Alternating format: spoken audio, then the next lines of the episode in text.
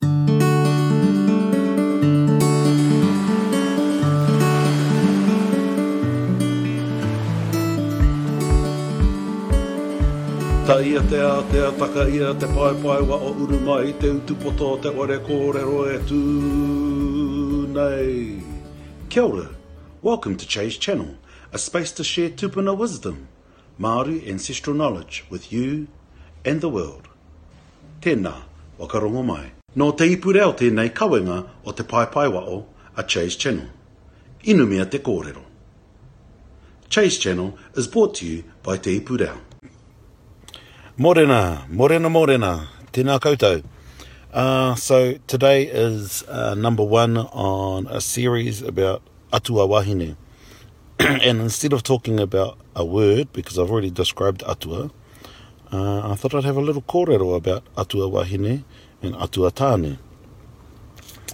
Um, and what I wanted to cover is this whole idea around personification, which I've talked about in the past as well.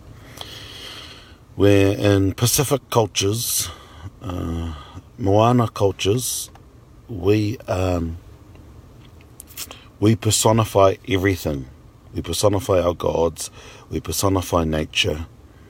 And uh, what I wanted to cover, because I did a bit on Thursday night in my 30 minute session, is that um, the word ear, the word ear for means he, she, it. And actually, it has no gender to it. And so our personal pronoun for he, she, it actually has no gender. And, and I wanted to go there because when we talk about atuatane, atua wahine, I do wonder if that's actually a Western concept.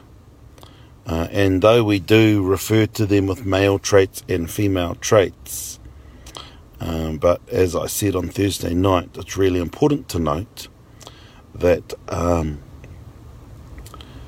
uh, the way we view things today comes from often a Western place, uh, and and they have both male and female aspects to them. So so yeah, I just thought I'd cover that as a little discussion, it's a bit of a heavy discussion, I suppose, uh, for a Monday morning. uh, but hey, uh, just a little bit of kōrero uh, to share with you all, um, and I'm going to talk about a few atua wahine. I'm choosing to use that term, uh, atua wahine, um, over the next uh, couple of weeks. So, katiake, uh, I'll talk about mahuika, uh, hine tūpari maunga.